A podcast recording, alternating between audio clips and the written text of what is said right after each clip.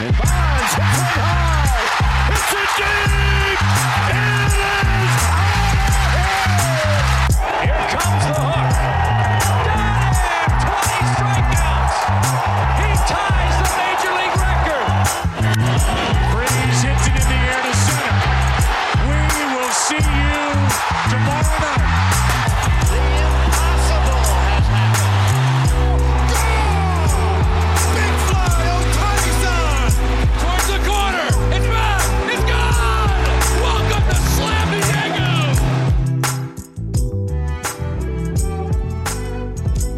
Wednesday, April 19th on the Just Baseball Show. It is the mailbag where we answer all of your questions, whether that be from our Twitter at JustBB underscore media or our Instagram at Just Baseball Show. We do this every other Wednesday. Aram and I hop on the mic and answer all of your amazing questions that you left for us on those social media pages. Make sure if you want to be featured on the Just Baseball Show to leave your questions when we drop the little uh mailbag post. It's kind of rudimentary, but it works. And we get hundreds of questions. They're all awesome. We wish we could get to all of them, but we have seven. We are going to do a little kind of look at the odds of BetMGM, right? Because weirdly enough, dude, we're 10% through the season so far, which is insane. I feel like it just started eight minutes ago. So we're going to look at some division odds, see if there's any value, answer some questions. But first, Hunter Greene gets hit on the leg in a start against the Reds, or excuse me,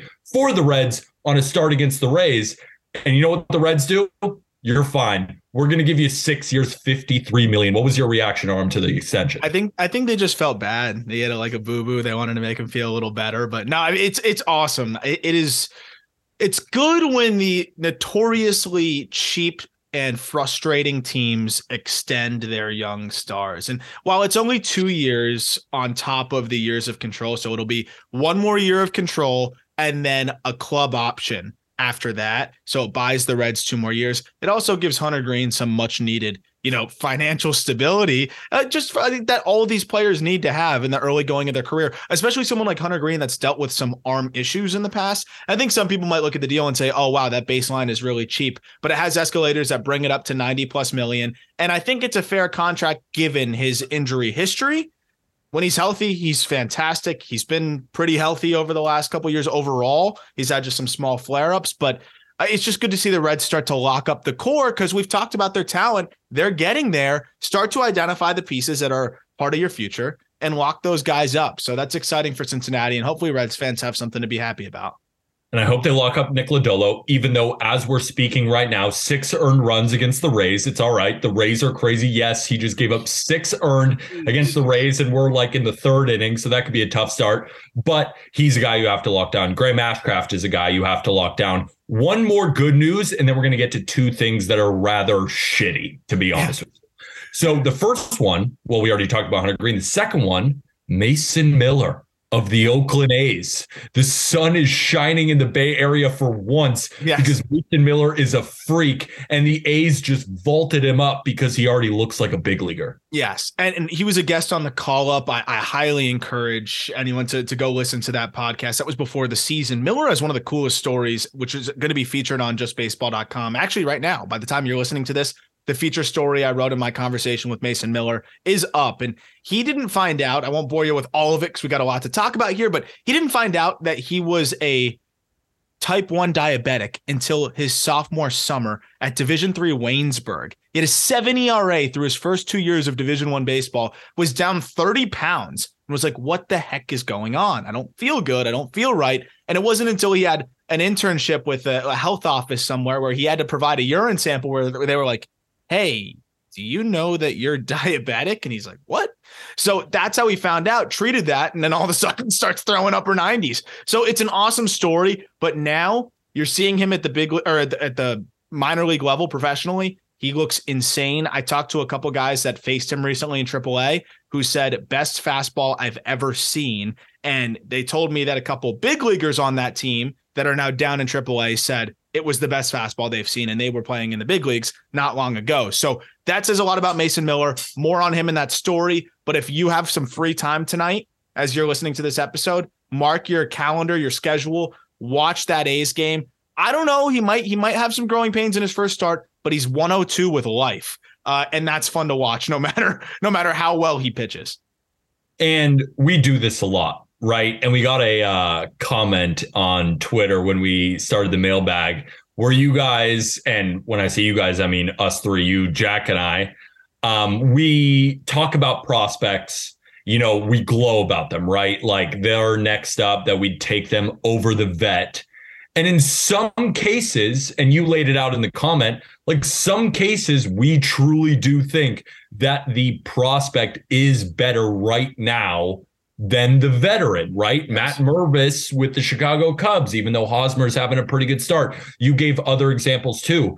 But I think this is the best example yeah. of when a prospect is legit going to be better than the rest yes. of the rotation when we're looking at James Kaprielian, Shintaro Fujinami, who did kind of pitch well against the Mets out of nowhere, JP Sears, who also pitched pretty well against the Mets. And then you got other arms like Ken Waldichuk, and we can go through the line. But this guy, Mason Miller, might be the best pitcher on the Oakland A's staff right now, right? Which is awesome. And that's why I'm glad they're calling him up 28 game or 28 innings in the minor leagues plus the Arizona Fall League. Not a lot of, of action, but I don't think you need to see much more. It's 100 to 102. Uh, it's it's a plus breaking ball. He added a cutter at 95, which he actually said on the call up. That was like his kind of announcement of the pitch. He's like, yeah, I've been playing around with this cutter. I was like, whoa, whoa, whoa, whoa tell me about this cutter. So he starts talking about the cutter and he's like, yeah, it's 95. Like, I, I think it can make me special. And I was like, well, it, it's making him special. he looks really good. And then he's got the feel for the changeup. It's about the health for him. Um, his shoulder, he had a little bit of a shoulder strain last year that cut his, se- his season short. But if he's healthy, my goodness, he could be special. And I'm glad that the A's are being aggressive with him. Speaking about health, two bad things in the American League East. Number one, Jeffrey Springs. Yeah. Tommy John will be out for the season. We actually not like we broke the news, but I heard the news when I was streaming on Twitch on our um, not gambling advice show, 4:30 to 6:30 p.m. Eastern, Monday through Friday. And we hear in the chat, Jeffrey Springs, TJ, Jeffrey Springs, TJ. What happened to Jeffrey Springs? And I look, MLB trade rumors, Jeffrey Springs out for the year, will get Tommy John surgery, which I had an immediate reaction of that stinks. Like that is a killer because this guy, by a lot of metrics, was one of the best pitchers in baseball. Such a cool story. Rays don't just extend anyone, no. right? And they extended Jeffrey Springs before this season began. And he showed why the Rays loved him so much. Electric left-hander. There was times where I was watching some Jeffrey Spring starts, and I was like, "Wow, Shane McClanahan's the second best lefty on his own, even though he's one of the best lefties in baseball." That's how well Jeffrey Springs was pitching. So, unfortunately, Tommy John for him, and then Giancarlo Stanton. It's a tale as old as time. Unfortunately, six weeks, grade two hamstring strain, and six weeks. Yeah, right. It's going to be eight. Like he'll be back in the middle of June you know, I'm on the phone with my dad, huge Yankee fan, and he's like, when do you think Stanton's going to come back? And I'm like, who cares? October. That's all we need him for. Like, yeah. And he was surprised, right? My dad was surprised. And I'm like, how can you be surprised at this point with a guy like Stanton? Dude, you know, every year, it's continuous. It's just when is it going to happen? It's unfortunate. He's a great talent, but like this is kind of the story of his career at this point. It's just he plays really well bang, he's out. And then it's rehabbing and then we're back, right? There was some years with the Marlins through his prime where he was in the middle of some awesome campaigns and a Marlins team that like desperately needed him. He was MVP with the Marlins and uh, when they were hanging around the wild card, he'd go down and then the team would kind of just fall apart. And it, it sucks because if he's been on the field as much as some of the other guys, you know, over the last 10 years, he'd be pushing towards a lot of really exciting milestones. And he still has a shot to crack those milestones. But I agree with you. Like the hamstring, that that lingers, especially for a guy like Stanton. And I think he's almost just too much of a beast. Like he's too muscular and just too strong where his muscles just go from time to time, which sucks on the spring point, I'm very happy that he got his bag before this year. Um, that part is at least a nice silver lining, and it is at least just Tommy John, which is just to me it seems like more Crazy. of just like this. It's like this paid vacation now, where it's just like, Tommy John. That's yeah. what we've gotten to as a. It's really know, at that point. not that bad anymore. I mean, you're out for the season. It's just the duration. It's it's how yeah. long it takes that sucks. But in terms of like, if you told me, you know, shoulder strain, like two shoulder strains that come up in the same year or Tommy John, I think I'd rather have the Tommy John because the shoulder strains don't seem to go away and it usually is points towards something else. Tommy John, a lot of times these guys take care of it and then they're good to go. It almost seems like a foregone conclusion for most pitchers. A lot of them get it out of the way earlier. And again, I hope humans like evolve to not need UCLs anymore. But wishing Jeffrey Springs a speedy recovery. And the Rays, the good news for them is next man up. They'll bring somebody else back from the IL like a Glasnow. Uh, and then I think we'll see a lot more Taj Bradley, who pitches tonight as we're recording this. And we're speaking about the Rays. So that leads us into our first question of the mailbag. Uh, the current Rays infield is solid with Yandy Diaz, Brandon Lowe, Wander Franco, and Isaac Paredes, with Taylor Walls as the third middle infielder who is already doing well off like Nick Lodolo, kind of a lefty killer. With Curtis Mead, Manzardo, I don't even know who this is. You correct me, Basabe. Yeah, Basabe? oh Slevis Basabe, who I actually love. That was the guy that we we hyped up a lot on the on the Rays uh, prospect rankings. But yeah, Basabe is an infielder as well. Perfect. And so the question is, what is the infield like looking like in August if everyone is healthy? That comes from us from at Todd Bernius, B E R N I U S on our Instagram. So, Aram, this is a perfect question for you. I mean, with the way the Rays are playing, as good as these young guys are, it would be nice to see Curtis Mead, Manzardo, and Basabe. But at the end of the day, like, who are you taking out of that infield? That's, that's the thing, man. Um, Manzardo is is off to a phenomenal start, but I think he's somebody that has a little bit more time. Uh, Mead is actually off to a slow start, so that helps a little bit in terms of the logjam. And then Basabe is awesome. Really, really good bat to ball guy. He's a plus hitter, a potentially plus plus hitter, and he's actually hitting the ball harder than people expected. But I still think of him as like this second base or infield utility type. If it ain't broke, don't fix it. And I don't think we're going to see any of those guys until somebody gets hurt. Hopefully that doesn't happen. Um, I think if somebody gets hurt, then we'd see probably uh, one of those guys, I guess it depends on on who gets hurt. I think they're all pretty equally ready. I'd say Basabe might be the most ready given his bat to ball skills and versatility. But like you said, Peter, who are you booting? Even Isaac Paredes has been swinging it well. Um, I, I, don't I don't really know who you would remove from this lineup. And Taylor Walls just took Nick Lodolo deep. Uh, and I think he just picked up like a double the next at bat. Like if Walls is swinging it too with his defensive ability, like who are you bumping? Uh, I'm very interested to see what they do. I'm actually floored by what Taylor Walls' numbers are actually entering today. Entering today, I don't think you do anything. I think it's similar to the Orioles situation that we're going to talk about. Like you, you kind of just sit on them. Potentially a trade, right? You could maybe. potentially look at one, maybe get some outfield help. Like Randy has got it locked up, but then you have Josh Lowe and Manny Margot, and it's not like they need help there, but potentially could a Bryan Reynolds trade be in the cards? It never happens with the Rays. It's so out of the ordinary for them. I'm just thinking of ways to be creative here because they have such a glut of incredible. Again, everyone on their major league roster is incredible. They're just an incredible team. So I guess let's just move on to our second question, and it's a good one. Out of the surprise teams that have started hot, and the three listed were the Pittsburgh Pirates, the Arizona Diamondbacks, and the Chicago Cubs. Which team do you think can have the most sustained long term success? That was asked by at Riley underscore M C E L W A I N 2 on Instagram. That's a really good question. The crazy thing is, I don't know if there's a wrong answer here.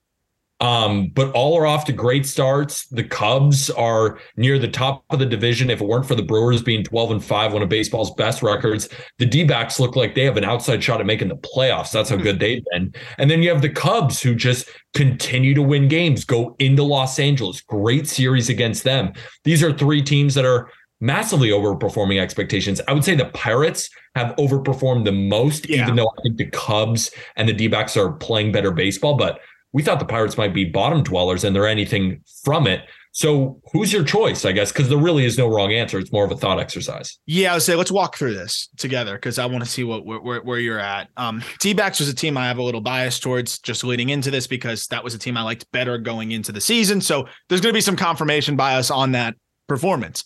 The Cubs, the thing with them is we didn't really account for Cody Bellinger looking like this. Yes, it's only a dozen games, But if Cody Bellinger's swinging it like this, then the Cubs look a lot different. Then you're going to swap out Eric Hosmer, who's probably been now after the the good five games to start has slowed down. Like you swap that out for one of the best offensive prospects right now in baseball, and Matt Mervis. That helps bolster your offense. They're going to get Seiya Suzuki, you know, really rolling again for them and just got him back in the lineup. Like this team is going to get better. I, the pitching is a little bit of a concern. We'll see how that holds up. But they've got Dansby Swanson. They've spent money. They've got a little bit more star power on that team. The D backs are younger and more volatile, but also I think are more balanced across the board, if that makes sense. Like you're leaning on performances from guys that are less established, but guys I believe in. So I'm going to say D backs. Wouldn't surprise me if it's the Cubs, but I'm going to say D backs because they're doing this right now with like Mad Bum, Mad Bum pitching. You swap him out for Brandon Pfaadt. Uh, I think Corbin Carroll is going to be one of those guys who just gets stronger as the year gets goes on and gets better and better. Um, Longo looks good. I like the whole team, and that's without Moreno really getting going. I think a lot of the pitching staff's still going to get better and better. Bullpen's a concern, but I think a bullpen's concern for almost any of these middling teams. And Andrew Chafin has been that dude in the yeah. back end of the Arizona Diamondbacks bullpen. And a guy who I think is becoming maybe one of the most underrated players in all of baseball. That's Josh Rojas. A guy who can play all over the field and is a really good hitter he is just like he's one of those guys who you know kind of doesn't get talked about because we talk about all these young exciting guys on the Diamondbacks and it's like him leading the way consistently. Guy like Lourdes Gurriel Jr., Christian Walker, Ketel Marte, they have a lot of good players. And then the emergence of Drey Jameson is another arm. You know, Ryne Nelson is a good arm. Then you have Zach Allen, who can lead any staff in Major League Baseball with his stuff. We saw him dominate the Miami Marlins. We're going to talk about that trade in a little while they are the most exciting team. And I think one aspect um, of the Diamondbacks that again goes a little bit underreported is that I think they are one of the teams that benefits the most from these new rules. Right? They're a scrappy team that likes to put the ball on the ground, and that helps with no shift, bigger bases. You know, the pickoff rules.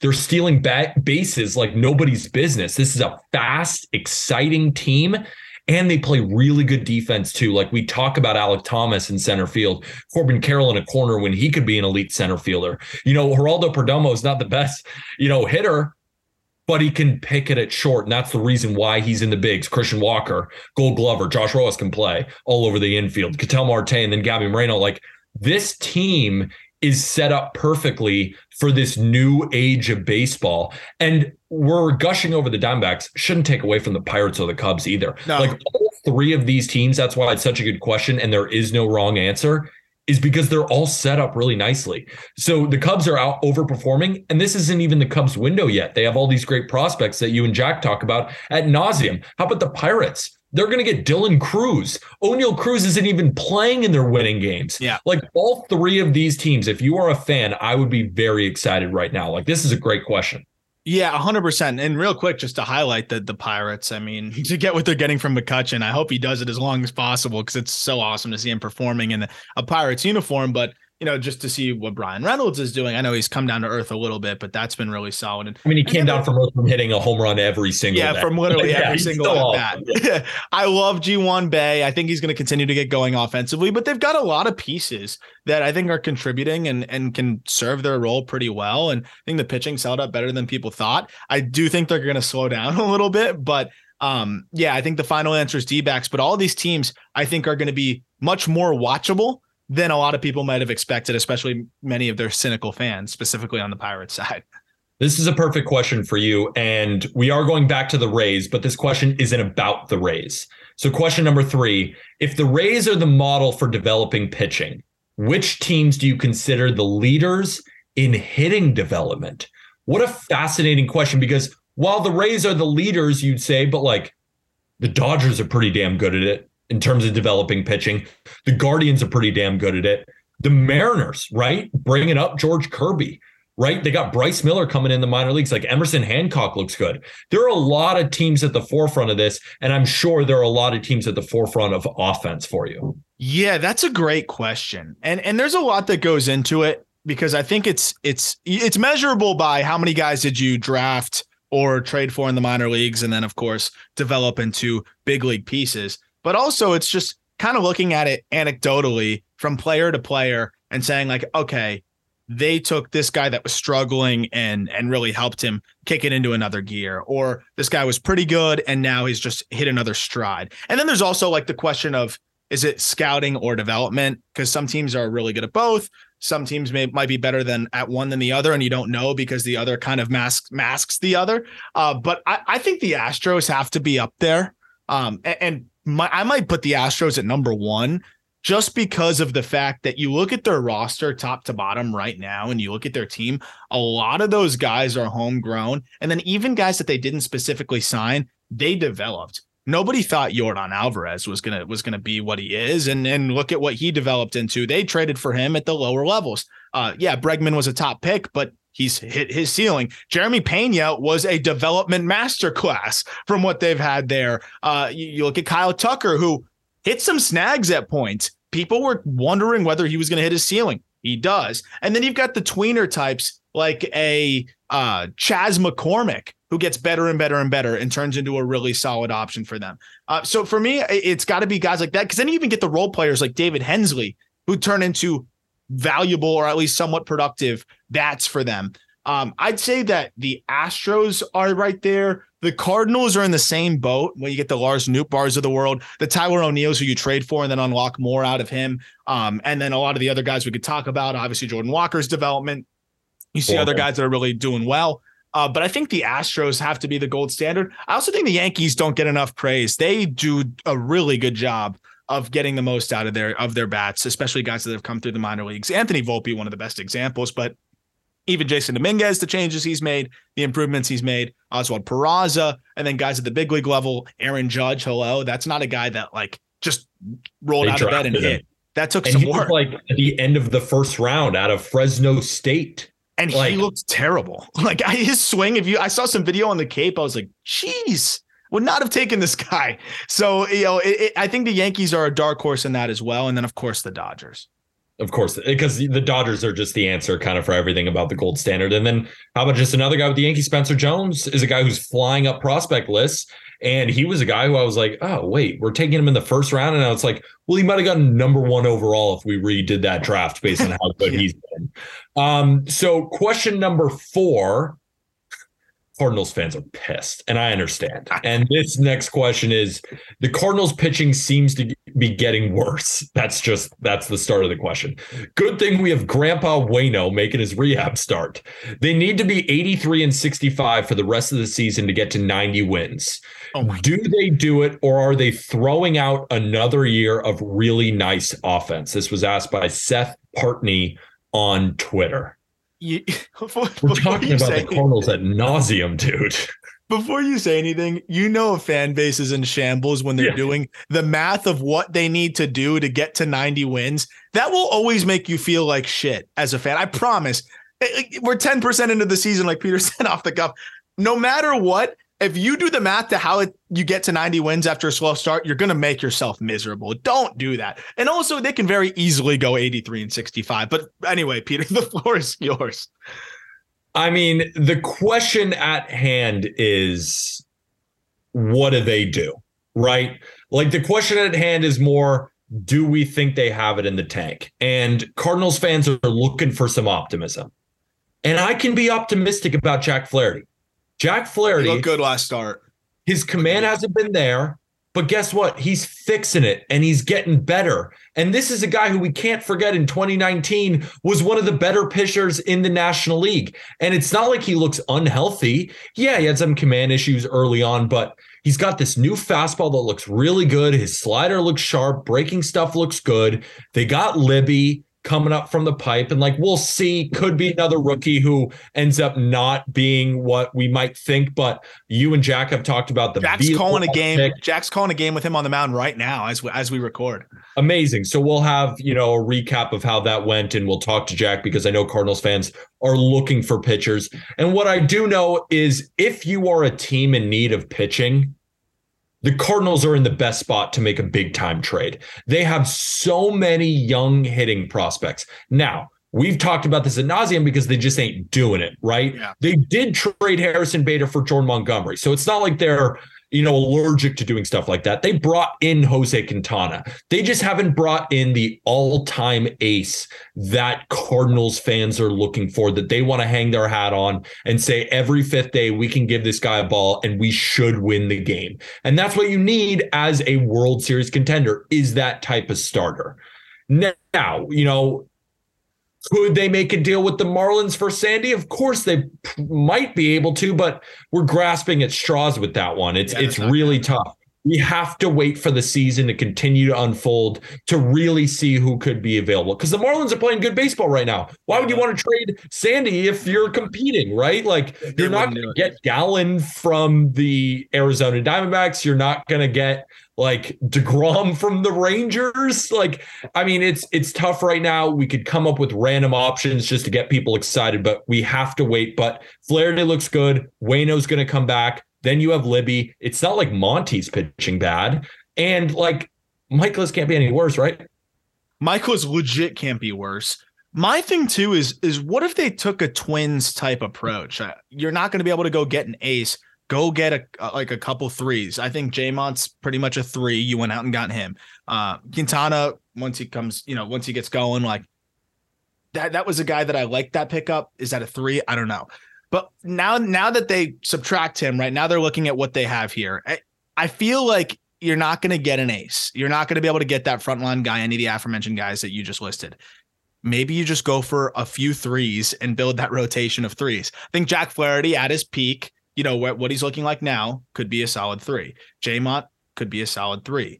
Um, Waino is probably yeah, depth arm, but shows flashes of being a solid middle rotation arm. Um, go like, don't you think they're kicking themselves right now for not getting Pablo? Like Oh, Pablo yeah. Lopez, they could have done Tyler O'Neill plus a prospect or two, and and got and got Pablo Lopez. I feel like they have they to could be have kicking done themselves. Dylan Carlson. They could have Yeah. done Dylan Carlson in pieces like not that long ago, and they decided no, we needed the a seventh outfielder. No, we need him. We're not going to go get Pablo Lopez. But with this said, and this is why on lives in my comments, I'm sure in yours DMs, Cardinals fans are freaking out, and I know. But if you're going to be a team loaded with threes, the Cardinals, if you look at the rest of the team, Yeah. It's the perfect team to have a bunch of threes. You have an unbelievable offense. You have an unbelievable defense. You have a very solid bullpen.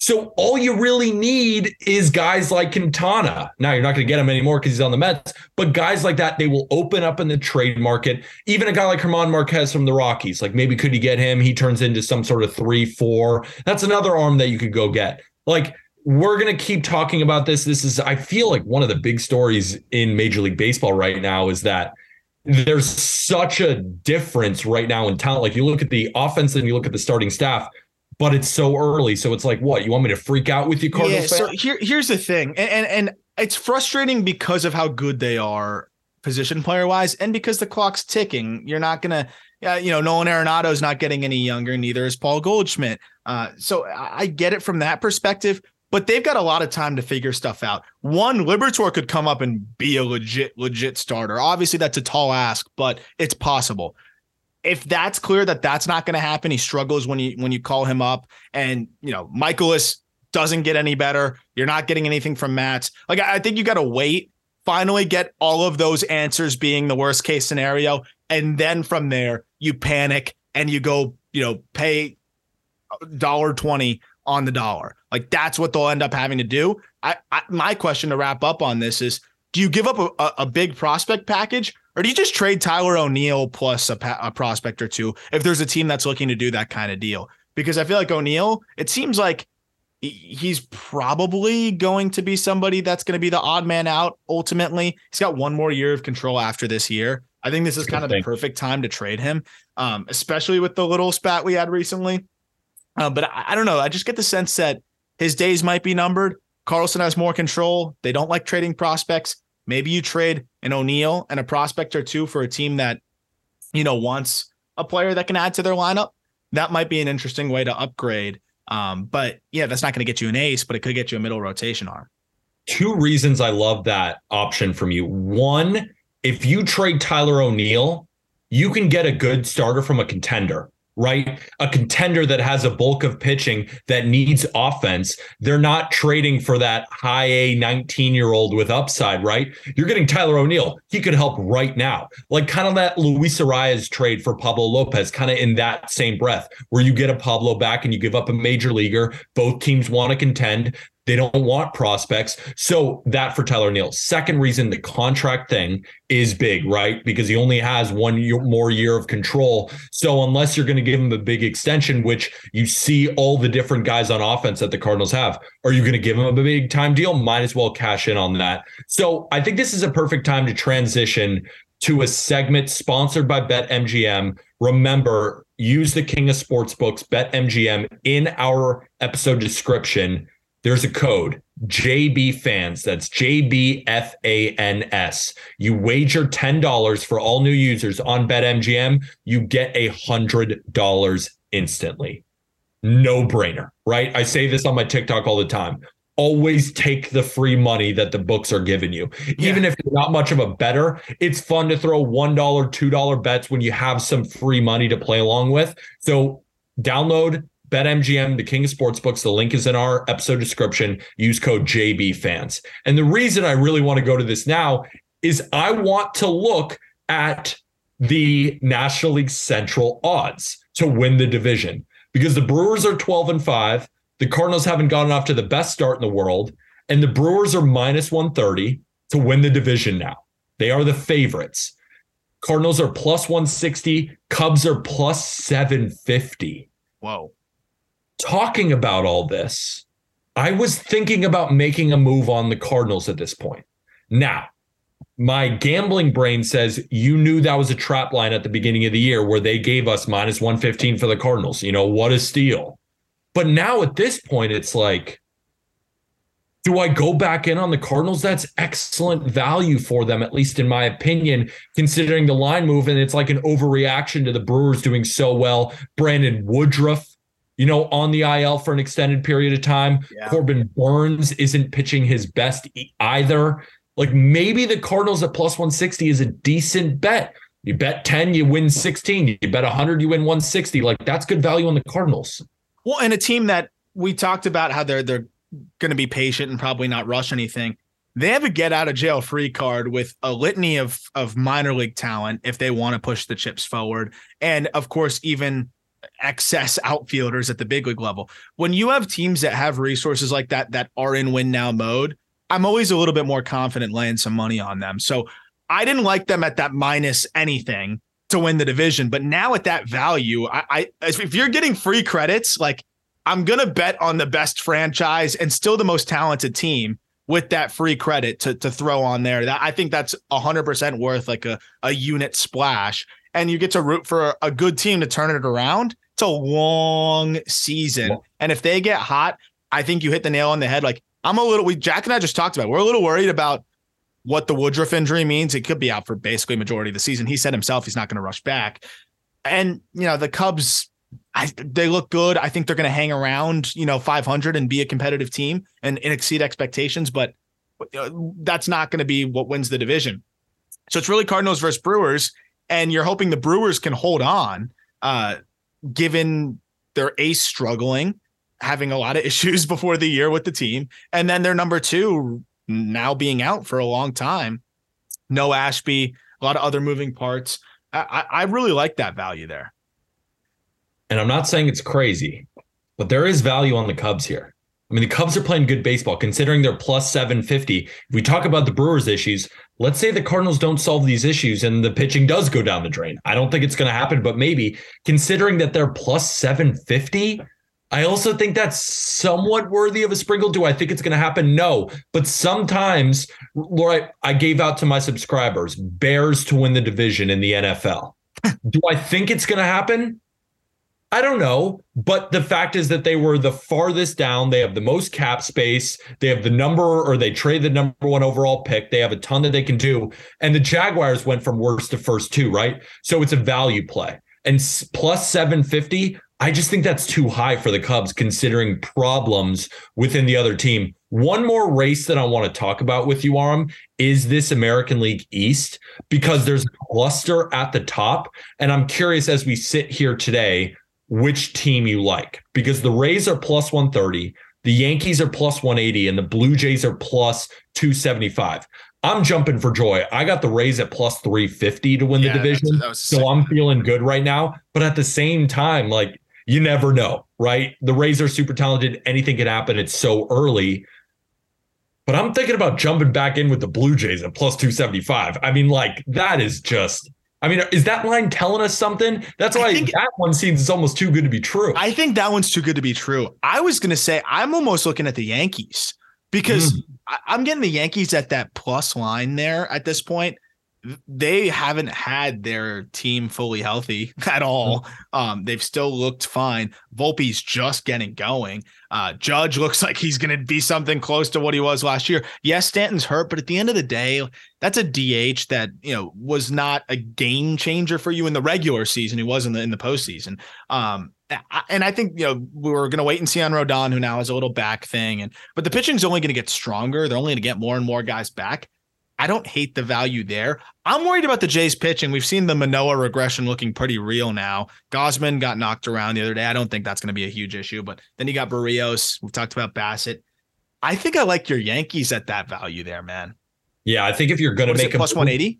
plus 180. I think if you're going to make a move, it has to be on the Yankees. One more thing about the Carlos Rodon back thing. It's funny because he's on the IL for an arm thing.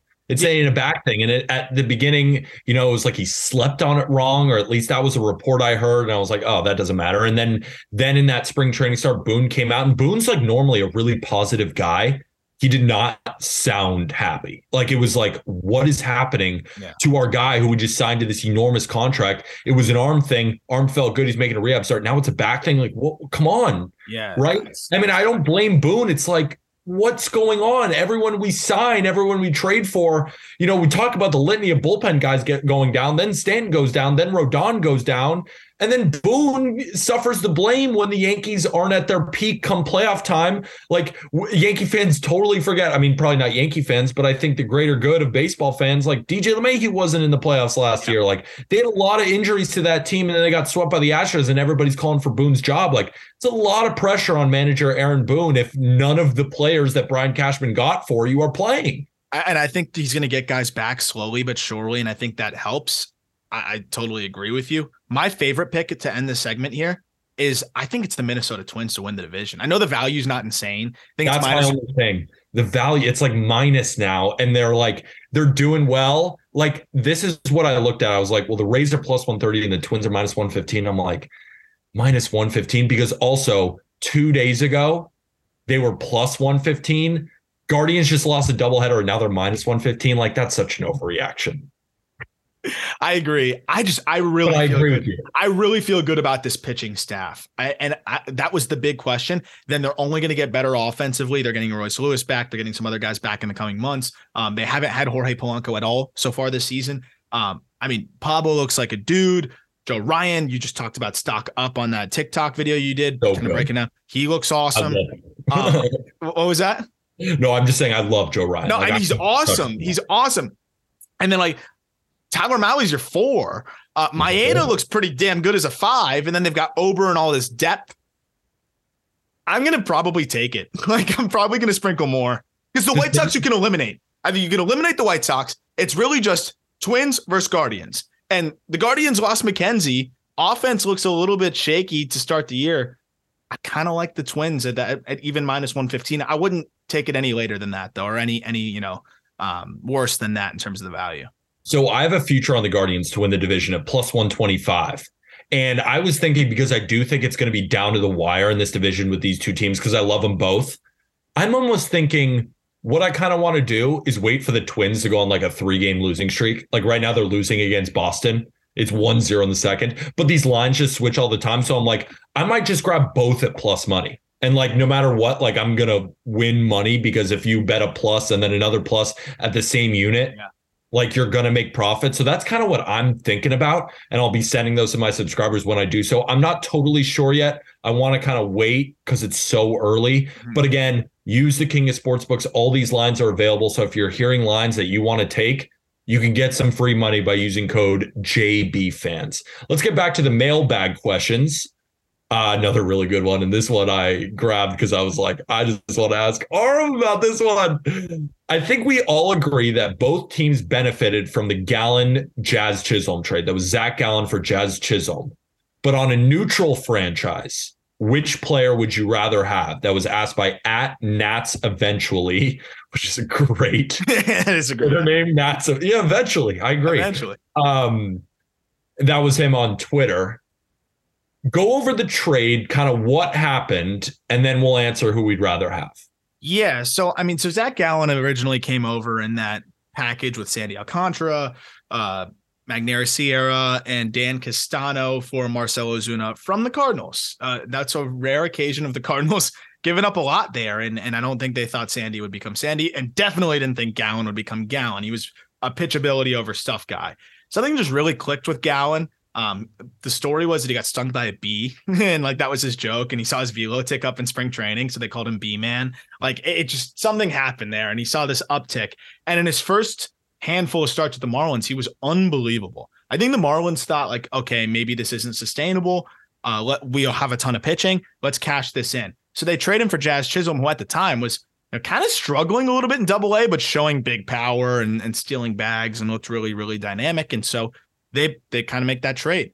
Um, and, and, Jazz eventually makes his way up. Gallen obviously does what he has been doing for the Arizona Diamondbacks, and I think both teams are are happy. I think for the Marlins' perspective, it's we're, we're talking neutral franchise, so we we got to remove this aspect of it. But the Marlins have their most marketable player in a long time, and that goes a long way for that franchise beyond what we see on the field. From a pure baseball perspective, you have to look at it this way, right? We we wouldn't be putting him in center. That's first of all. If I'm if I'm another if I'm a neutral franchise that just acquired Jazz Chisholm for Zach Gallen, Good ass point. I'm You're not putting him in center center. fucking field, He's a dude. second baseman. He's a second baseman. Maybe I try him at short even, but I'm probably playing him at second. So that's what I, I, he's an all star second baseman. Yes, he That's is. number one. So that's number one. The second thing is how sold are you on this Zach Gallen? Because now this is this he's following up what was a breakout breakout year last year. I know he showed flashes of being fantastic. There's been some concerns about his elbow and, and health, but he went 184 innings last year to 254. Realistically, that is probably more valuable if he sustains that. To start this year, he's been pretty damn good. Um, I think you got to kind of ignore the slow start from Jazz. He's already heating up. I think he's had a great game as we're recording this, had a great game the day before that.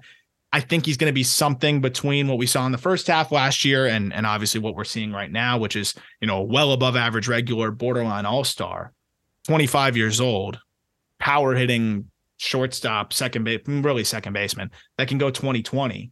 I think I'd rather have Gallen though. Like that's just the reality of it. At the end of the day, and I, I'm going to simplify this down and you know we can you know go over the margins and see truly you know age contract all that kind of stuff starting pitching wins championships. Yeah. i'll say that till the day i die. When i bet on an individual game what do you look at first?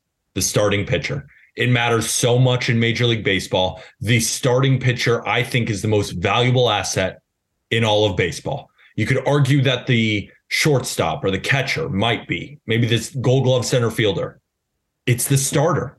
Like even if jazz was i don't know. Like let's talk about some major league baseball players who like position players who you'd rather have over a guy like zach Gallen you know i think of who on the cardinals where you know we keep bringing them up who on the cardinals would you take over zach Gallen right? Like Renato, uh, Goldie. I mean, but I see what you're saying. Like, would You I rather have Tommy Edman or Zach Gallen? Zach, zach Gallen. allen yeah i mean even looking at the second base position as a whole, like the, the whole league, would you rather have? There's a few guys. Obviously, I'd rather have Altuve. Obviously, I I'd wouldn't. rather have. A would you rather guys- have altuve than Gallen uh Yeah, yeah Andres Gimenez. I'd rather have Andres Gimenez. I think would you a six war position player. yeah Jeff McNeil. I'd rather have Jeff. Gallen than McNeil. Jeff McNeil plays every day. Like I, I do think that don't pitching's super valuable, but I think that's where I draw the line pretty much though. Yeah, Like and Marcus it's not a knock Semien, on maybe? Jazz. It's Marcus- not on Jazz. Yeah, it's really it's nothing on Jazz, but it's it's second baseman. If we go shortstop, I could list you a, a ton of shortstops I'd rather have. But it's second base. know. maybe I'm so like I love pitching so much that I'm like I don't know if I'd rather have Andres Gimenez than Gallen. Like I think if you have an if you have a guy who looks like an ace, and it's not even that he looks like he's pitching like an ace, pitched like an ace last year and is already off to a good start. Had a rough go in the first couple starts because his velo was down, then it ticked up, and now he just looks unbelievable. He looks unhittable. Yeah. Like against the Marlins offense, like we joke about the Marlins offense, they've been great this year. Like Yeah, low-key, very good I this think year. I think it's more my concern about like the sustainability of Zach Gallen. that's fair. That's fair. I'm more thinking about starting pitchers as a whole and not looking. Oh, I mean, Zach. if he's a if it's a true true ace, uh, fuck Andres Gimenez. But yeah, like, how how sure are you that Zach Gallen's going to continue this? He's a really interesting case. he is. He he he when his command like his command is really impressive, and that's what what's really kind of helped him here. But I don't know, like you talked about the velo being down. It's a little sporadic. He's he's a little bit of that like makes me nervous with the arm kind of guy. It's a tough one. I, I, regardless, the answer is I would rather have Gallen than Jazz because you could trade Gallen for more than Jazz. I think um, at this point, especially with with with the control and, and where he's at. So while both teams did well, I don't think the Marlins would undo it because of what Jazz means to their franchise now in terms of just having a bat that they can't mess up and having the marketability there. Neutral franchise, give me Zach Gallen, right? Like give me the frontline guy, even if he's closer to a two or three, that's still extremely valuable to your point. I'd rather have Gallen. the way you talk about the Marlins is going to make me laugh for the rest of my life. Like a bat they can't mess up. Like that is just going to make me laugh forever. um, how about a bat that at least this person thinks his own team is messing up? Question number six. Spencer Torkelson is off to a really bad start for the Detroit Tigers. His on base percentage is barely over 200. Are we out on him officially?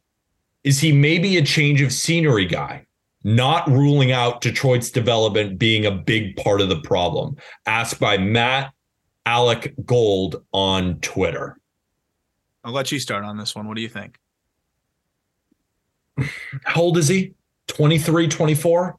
23 years, seven months, 23 days. How can I give up on a guy like that who at Arizona State I thought was a freaking missile? This Was. guy was one of the best college hitters Ever. in the last half decade. I mean, it was just every single day. Like we talk about Dylan Crews, right? We talk about Tommy Tanks at LSU, just more LSU guys. Jack Caglione at Florida, you know, Wyatt Langford, um, you know, the kid at UNC. I don't know why I'm forgetting his name right now. Uh, who's the kid at UNC? Honey, is it? Uh, yeah, Vance Honeycutt. Yeah, I don't know how I forgot his name because he's a freak of nature. But these guys are all great college players. Like that guy, like Dylan Crews, who's the can't miss guy, that was torque at ASU. Yeah. Just like it didn't matter if he could never play a position because he's going to hit 40 bombs. Yeah. I just think it's he's off to a slow start. And I know it's crazy. Like Jeremy Pena is two years older than him, right? It took him a little while. He might just be a little bit of a late bloomer. Um, He broke Barry Bonds' freshman home run record at Arizona State with 25. I just, you know, it's so hard to say.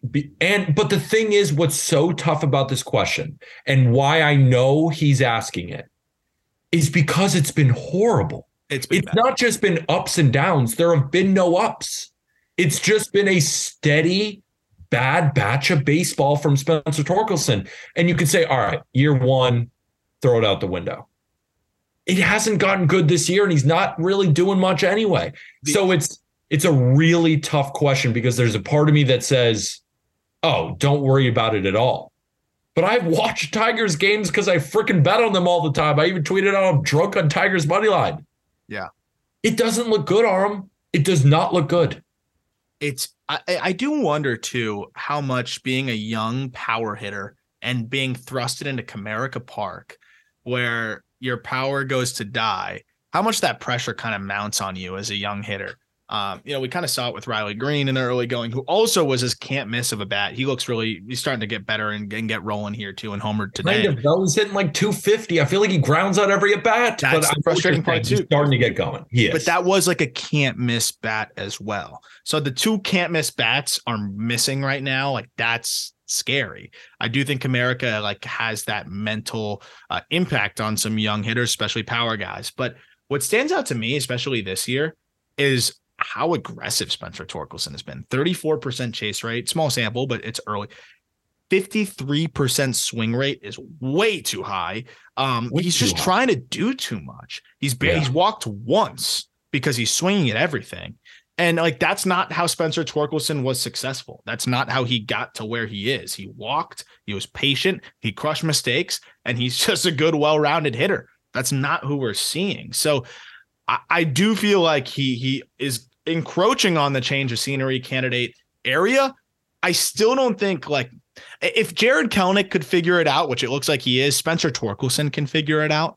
But it is getting a little bit alarming here when you have a guy that's swinging right now at 62% of fastballs, 62% of fastballs he's swinging at. That tells me either one, he's just trying to do too much, which is, I think, part of the answer. Two, he doesn't want anything to do with breaking balls. So every fastball he sees, he's he's swinging. He's like, I'm jumping on this one. So he just doesn't seem to feel right. Um, and the Tigers' development is is among the worst. They have a new guy at the helm here, and Scott Harris, who I do believe in. I think you're seeing the difference, but I don't know if that's kind of made its way to Torque yet. It's also a team that is had seems like it has some issues in the in the clubhouse. I mean, we saw AJ Hinch just come out and hang out the vets to dry, hang out everybody to dry, and sometimes that stuff's contagious. Um, I'm not, I'm not saying Torque's cooked, but I, I am starting to wonder if it's going to happen in Detroit. That's fair. Will it happen in Detroit? But Tigers fans, I can't give up on him. I hmm. just can't. He is he was too special in college.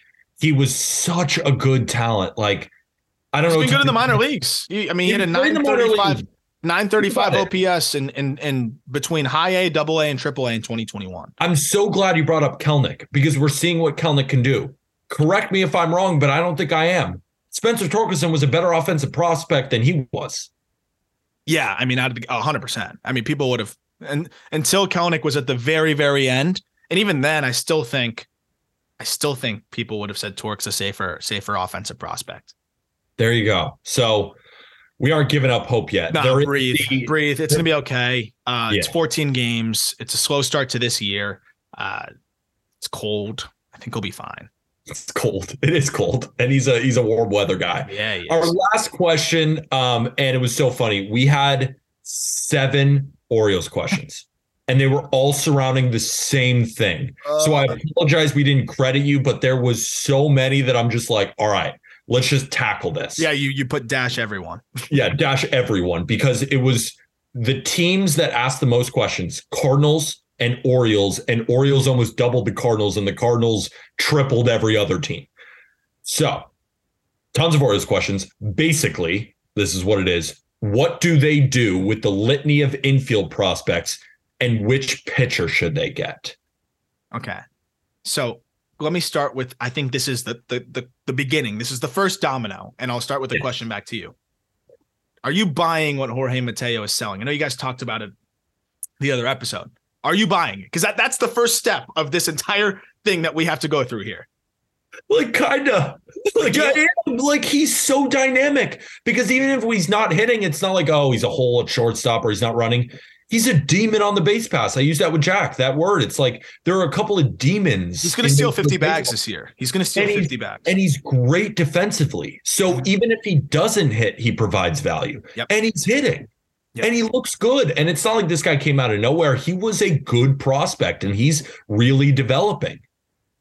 It- this is an incredibly tough situation, but it's a good situation to be in if Oh, you're an yeah, Orioles trouble fan. in paradise for Yeah, trouble in paradise. And then, of course, Adam Frazier's just getting ABs. And you know, an Orioles fan put a curse on me when Adam Frazier was doing well. He was like, if you don't give Adam Frazier his praise, we're putting the Adam Frazier curse on you. I was afraid I'm going to start losing bets.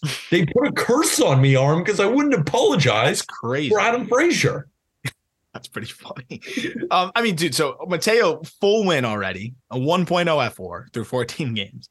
Um, you mentioned the defense. His strikeout rate's down 10% to start the year. And and look, I, I don't know if that part's sustainable, but I do think that the, the swing rate being down is a legitimate alteration in his approach. Him realizing, okay, I need to stop swinging at everything. Um, and I can still be that get on base guy, and he and he is, and he's really been setting the table and making a difference. He's going to steal 50 bags, and he's going to play elite defense at short. You're not moving that guy from shortstop unless he hits a damn wall. So what do you do with the other guys? You've got Joey Ortiz, who's elite defensively as well. A really good bat to ball guy in AAA. Very impressive prospect. You've got Connor Norby, who's limited to second base more so, but hit 27 homers last year. Absolutely rakes. Then you got Jordan Westburg, who can play all over, fast, above average power, average or better hitter.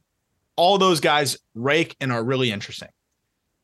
The question is, do you want to move those guys? Because at the end of the day, like they've they've tried Westburg a little bit in the outfield. He could potentially play left. Um, I don't know what they can do with Norby and, and, and Ortiz. A lot of Ortiz's value comes from short. I know they like Ortiz more than than Westburg, from what I understand.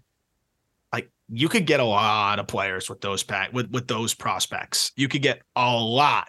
But do you trade just to trade? No. Uh what pitchers are going to be available that have a ton of control that make it worth it? I don't know either. Like that's the interesting part. Like the Orioles, you don't want to just give up an, an asset. I know it's a surplus, but it's a valuable asset just to do it.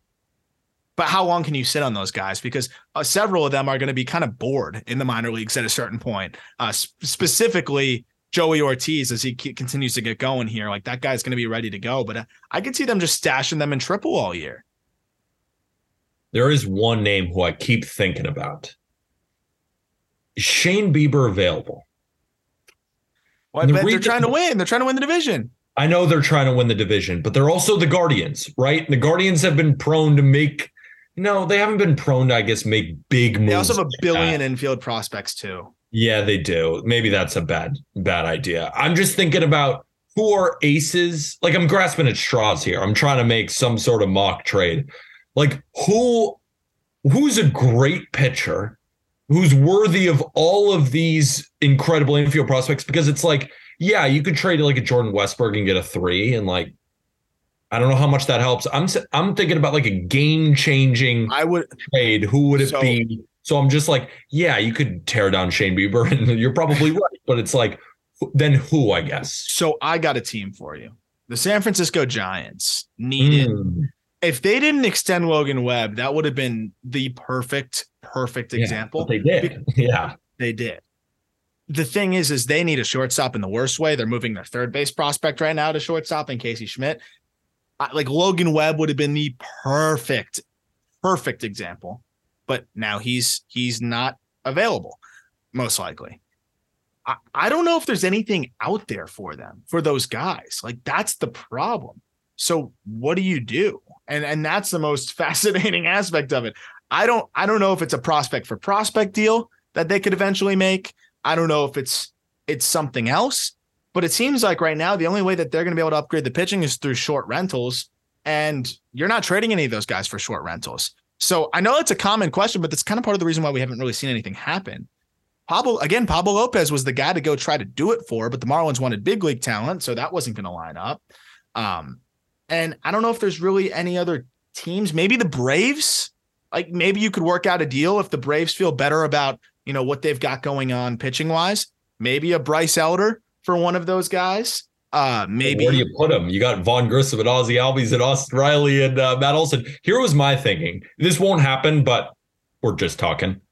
What would it take for Kyle Harrison from the Giants? What would it take for Max Meyer from the Marlins? Right, teams with Meyer, I think prospects who need offense like prospect for prospect deals. Again, it won't happen. I don't know why it doesn't. Like teams should happen more prospects in one position with other teams that have a ton of prospects and that like make a deal help both sides. So I, am just I'm spitballing here. That's the best scenario, I think, is to do a prospect for prospect deal. The problem is I know more about my prospect you know more about your prospect, and we're always going to be wary about swapping them. Why does he want to trade me his prospect? That's why it doesn't happen. It's a great. Point. So that's why it does. But there could be a scenario where that does happen. Uh, I would do like a Max Meyer for Connor Norby in, in two seconds. I would do Max Meyer for Jordan Westburg in two seconds. I would do Max Meyer for for any of those guys in two seconds. And I think there's teams out there with some pitching talent that would consider doing that. Uh, Kyle Harrison's off to a bit of a slow start. Maybe the Giants consider it. Um, that might be the best way to do it for for the Orioles is prospect for prospects. And I've I've read about teams considering that through the offseason. Nothing materialized with some other teams that were considering prospect for prospect. But I think the Orioles might be the team that's willing to do that. And I think it would be a really smart thing to do where they're at in the rebuild. And that'll do it for this episode of the Just Baseball Show. That was the mailbag, all of the questions. Uh, we talked about division odds. Again, we are sponsored by the King of Sportsbooks and BetMGM. Use code JB Fans. You wager $10 on any MLB game and you get $100 in bonus bets. Cardinals fans, think about plus 160. Blue Jays fans, if you think we're nuts and you think the Rays and the Yankees suck, put your money where your mouth is. Let's see, plus 275. You got all the value get after it. Twins, Guardians, and of course, all the other divisions. The best way to support this podcast is to get yourself some Just Baseball merch that is in the episode description. And if you don't want to spend a dime, you don't want to gamble, no worries at all. If you could just rate this podcast five stars um, on Spotify or podcast, and if you're watching on YouTube, hit the like button, hit the comment button on anything that we talked about. Let us know and hit that subscribe button. Aram, anything else before we say goodbye? That's it. Uh, definitely look out for that Mason Miller feature piece. I think you guys will enjoy that. But other than that, I'm I'm good. And with that, thank you everybody.